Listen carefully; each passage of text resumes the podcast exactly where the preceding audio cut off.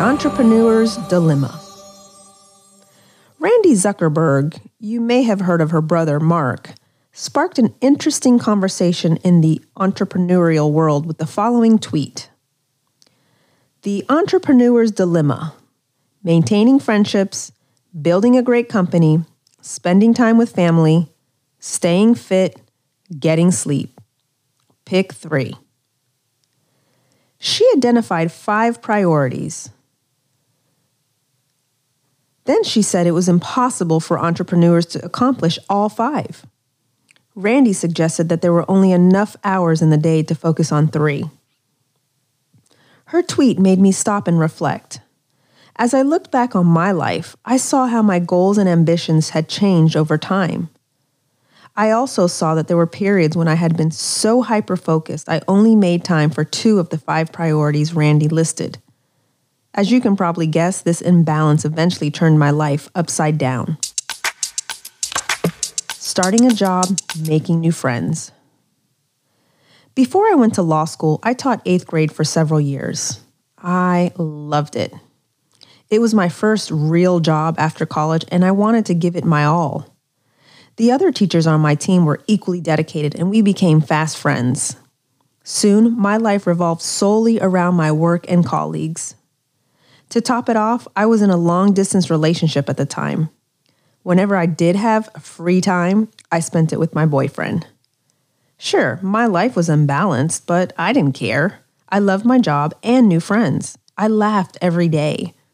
And I was able to fully tap my creativity in the classroom which gave me the energy to push through the consequences of not making time for family, sleep, or exercise. It was a great time in my life, and I look back at it with fondness. Growing my skills and family. As much fun as I had teaching, there came a point in my life where I wanted a change. Actually, two changes.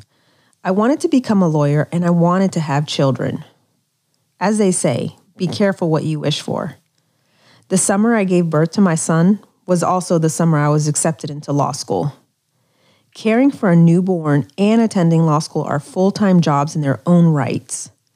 I was determined to accomplish both at the same time, no matter the sacrifice. And there were plenty of sacrifices. I spent almost two hours a day commuting back and forth to classes. The day started well before 7 a.m. and didn't end until after 10 p.m.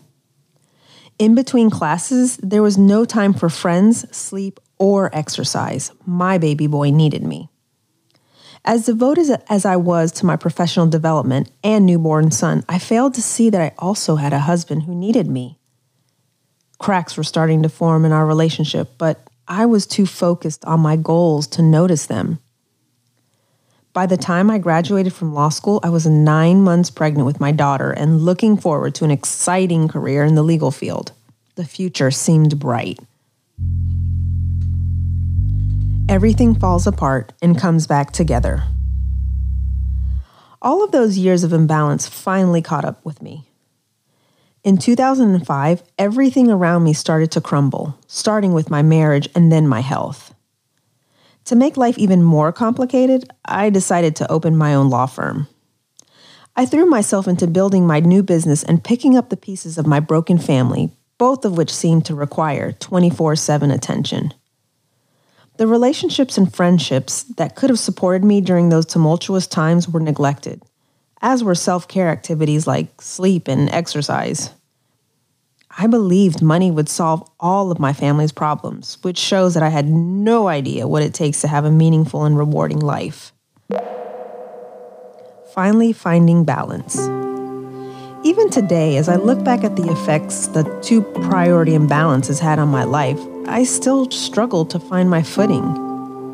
Work and family are still my main focus, maybe even more so now than ever. I saw how not putting family first and the entire family, not just my children, had failed me in the past. And with 20 people relying on my firm for their employment and livelihood, I can't turn away from my business for even a second.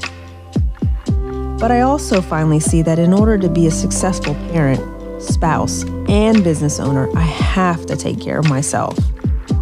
That means getting enough sleep and exercise and spending time with good friends. Maybe Randi's right that we can't focus on all five priorities at the same time. But I hope that by making time for the occasional yoga class or girls' night, I can at least try.